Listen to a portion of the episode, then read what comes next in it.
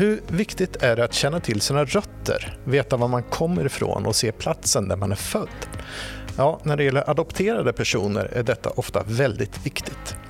Tidigare så var det vanligt att den adopterade på egen hand gjorde en återresa till sitt födelseland. Men idag så görs många resor där hela den adopterades familj reser med till födelselandet. Det har också växt upp en hel industri kring de här återresorna med specialiserade resebyråer som säger vad man ska uppleva när man åker tillbaka. Välkommen till Temapodden där vi idag ska prata adoptionsåterresor.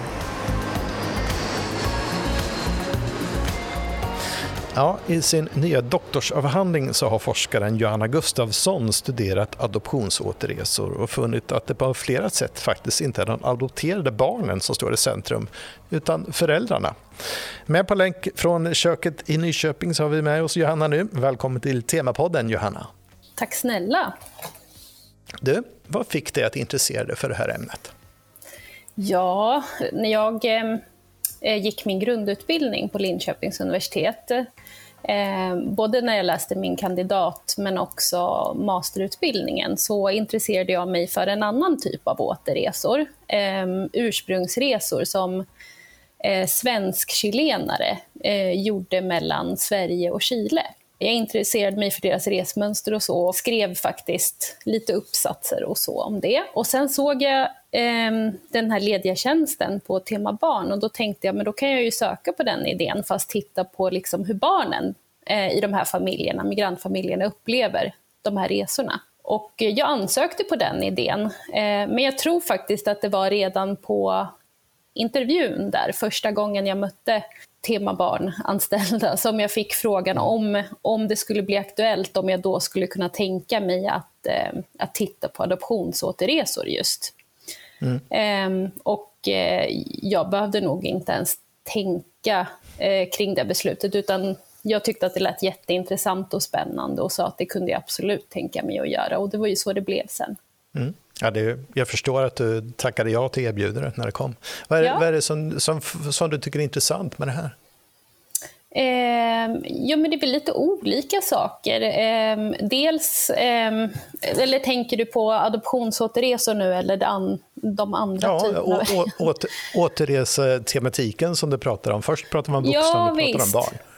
Ehm, ja, men hela den här eh, hela det här fenomenet med återresor, alltså ursprungsresor, är ju ganska stort. Eh, mm.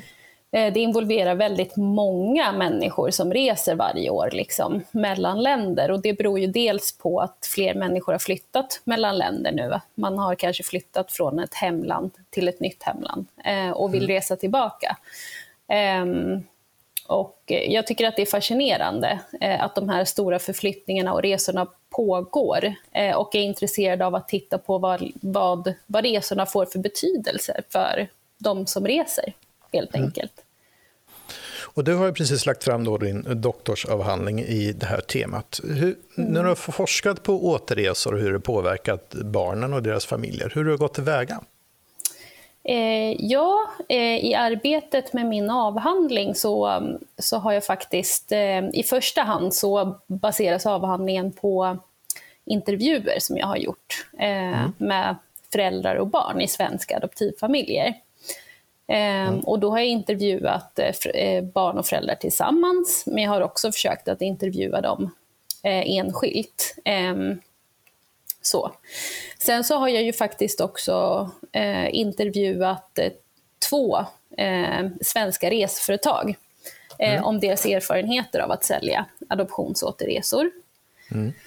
Eh, och sen så är det lite annat material också. Som jag, alltså när jag träffade familjerna och pratade med dem om deras adoptionsåterresor så vari, det varierade lite hur länge jag mötte familjerna. Men i vissa fall så var jag med familjerna i en hel dag.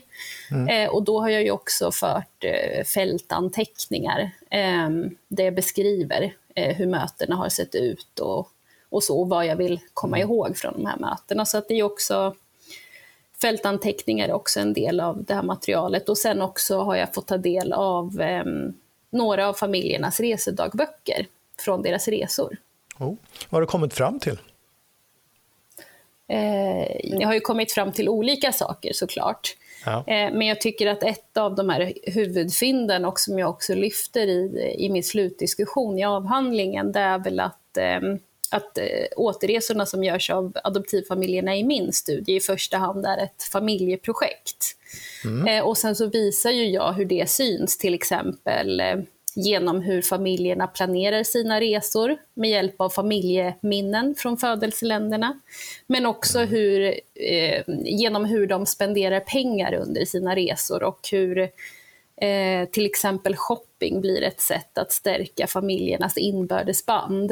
Eh, mm, Så, så att jag visar det på lite olika sätt genom studien och eh, i, i artiklarna. Men jag skulle väl säga att det är ett övergripande fynd. Liksom, mm. så. Mm. För, förvånar det det här att, ehm, att det blir ett familjeprojekt istället för kanske ett enskilt projekt för de barn som är adopterade? Eh, Alltså, det är lite, jag vet inte, ja kanske lite att det förvånade mm. just med tanke på att, eh, att man lägger som vikt vid att de här resorna främst är för barnen.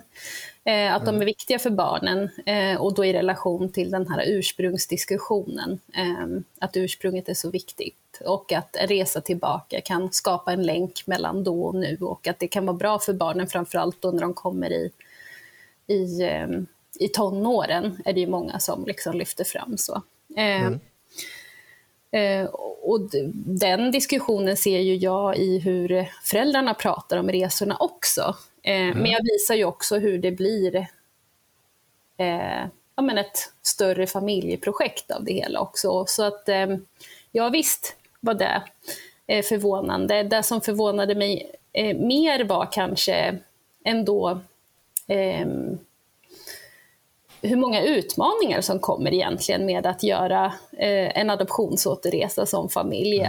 Mm. Eh, alltså, det syns ju i hur föräldrar resonerar kring eh, kring eh, ja, med vad som är bäst för barnet nu och sen. Ska man göra en resa? När ska man göra en resa? Eh, de har mm. ju reflekterat väldigt mycket kring de frågorna.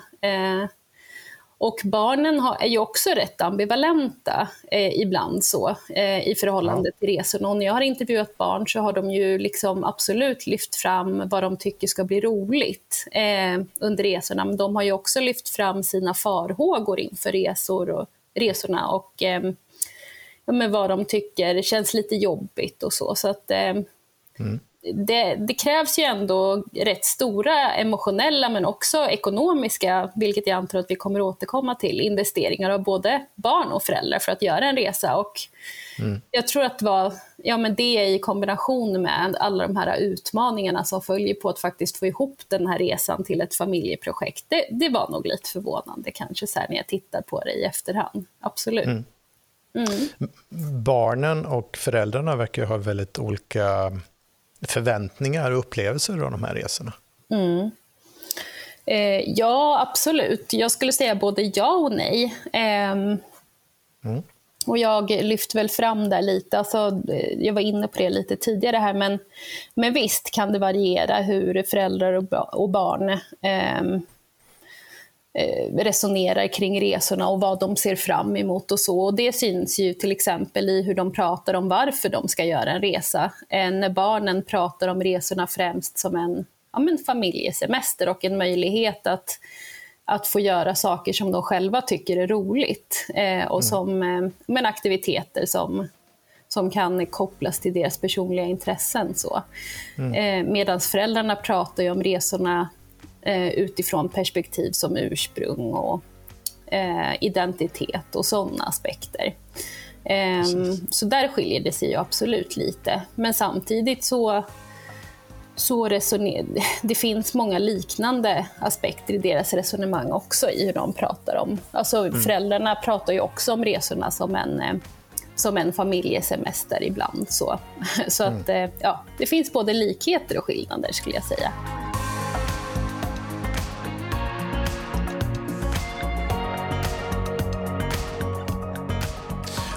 Har du märkt någonting eller kan du säga någonting om hur de här familjerna har påverkats av eh, de här återresorna? Vad som hänt i familjen efter att man har kommit hem igen?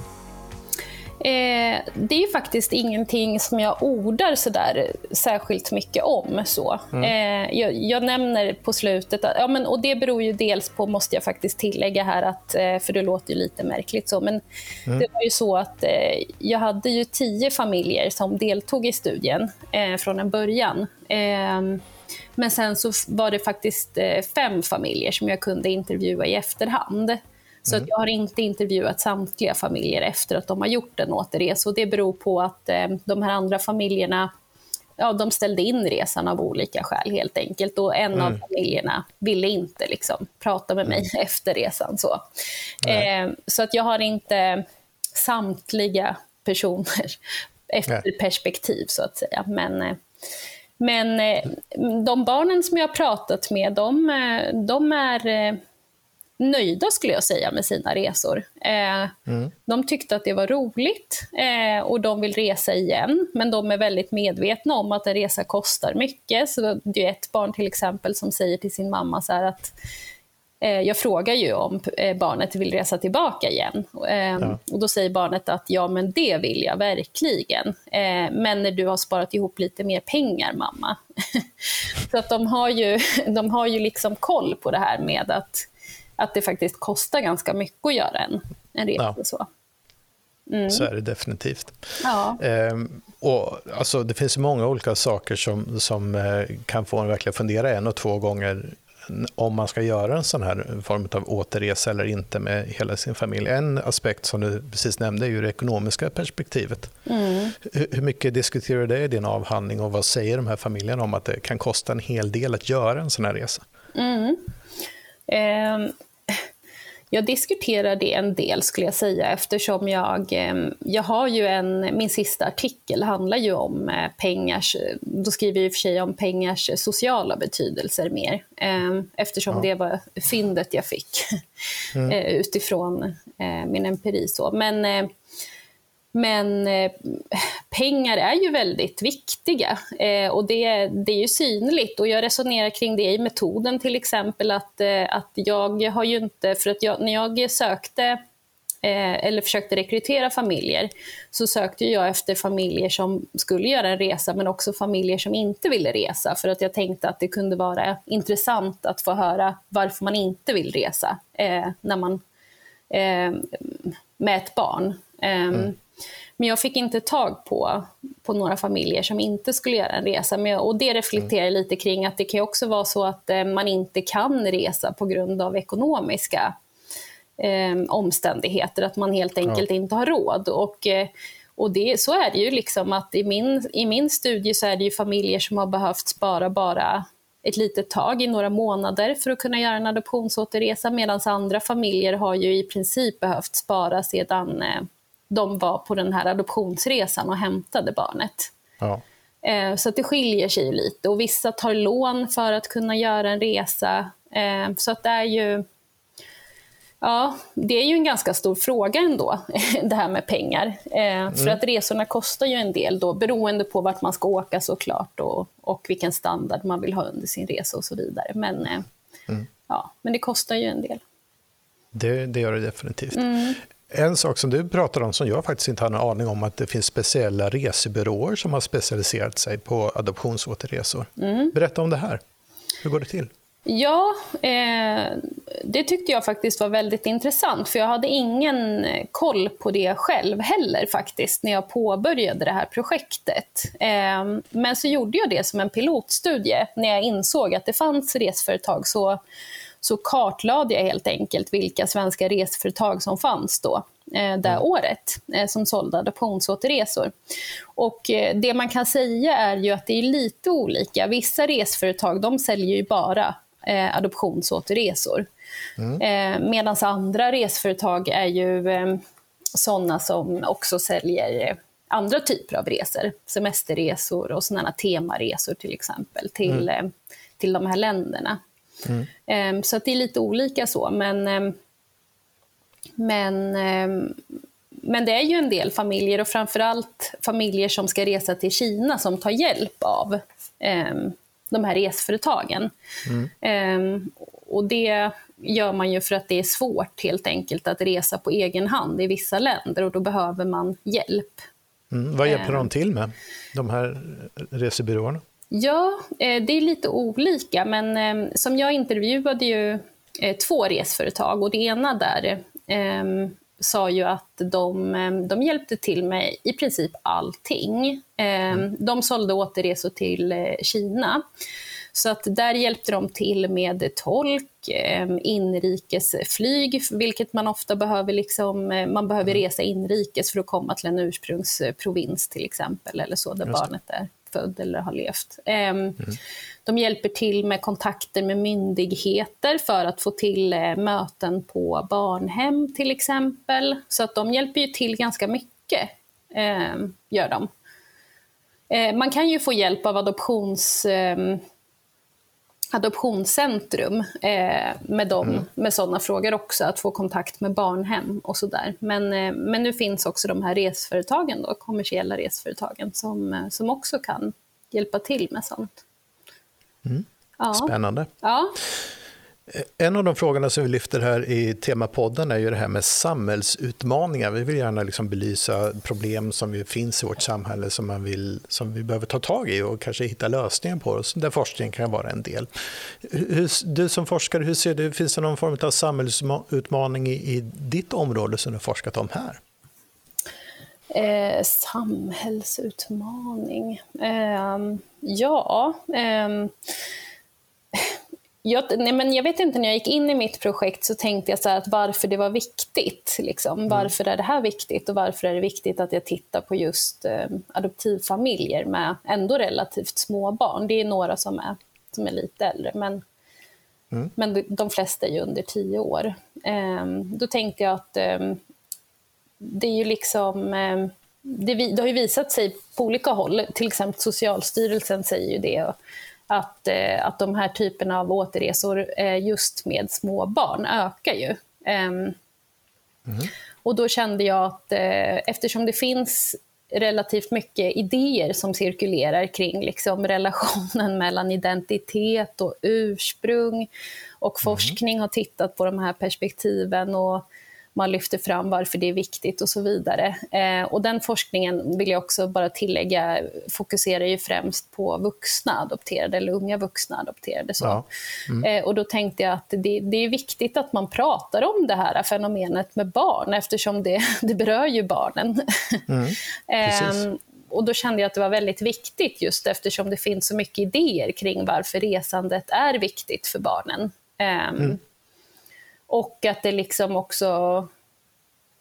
Ja, men eftersom resorna ökar. Nu, det här var, jag vill också tillägga att det här var ju innan då den här pandemin som vi befinner mm. oss i. Ja, det är svårt, nu, att, resa, svårt att resa idag. Ja, idag är det ju lite annorlunda. Men, men då, mm. när jag liksom träffade de här familjerna, så kände jag att det var viktigt liksom, att barnen fick, eh, fick säga någonting om, eh, om det här som så starkt berör dem. Liksom. Mm. Så nu, nu, har du då pratat med de här familjerna och deras upplevelser av återresor och sen har du lagt fram din doktorsavhandling på temat här, härom, häromdagen, eller på att säga, men häromveckan i alla fall, och det mm. gick ju igenom.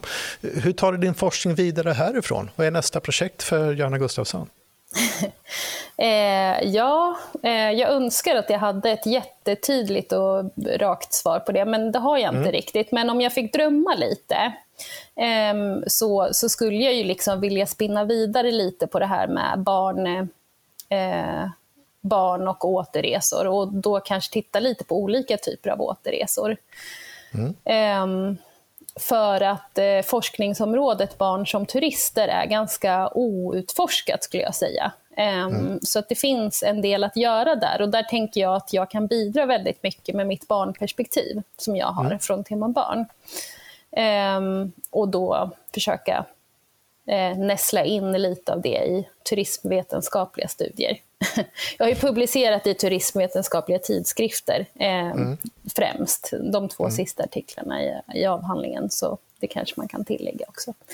Mm. Eh, men, och sen så, jag har faktiskt planer på att arbeta vidare med mitt empiriska material, för att jag har skrivit mm. tre artiklar Eh, men det finns så att det räcker till, eh, jag skulle kunna skriva flera till, men jag ska i alla fall skriva en till, tänker jag, artikel. Mm. Eh, kring mitt material och då vill jag fokusera på eh, trots att det inte är lika många då som jag kunde intervjua innan, så vill jag fokusera på barnens erfarenheter av, eh, av återresorna, hur de upplevde dem. Så att det mm. kommer fram lite och så. Låter spännande att sätta barnen i fokus i, i just det här sammanhanget. Mm. Tack så mycket Johanna för att du ville vara med i eh, Temapodden. Ja, tack. Tack för att jag fick vara med. Det sa alltså Johanna Gustafsson, doktor i tema barn på Tema vid Linköpings universitet. Och stort tack till dig som har lyssnat. Om du har synpunkter eller tankar om det du precis har hört kan du mejla dem till temapodden lio.se.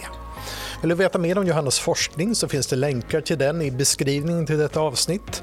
Och vill du lyssna på fler poddar från Linköpings universitet så hittar du fler på adressen liu.se-podcast. Jag heter Per Wispernebell och Temapodden är snart tillbaka med fler avsnitt.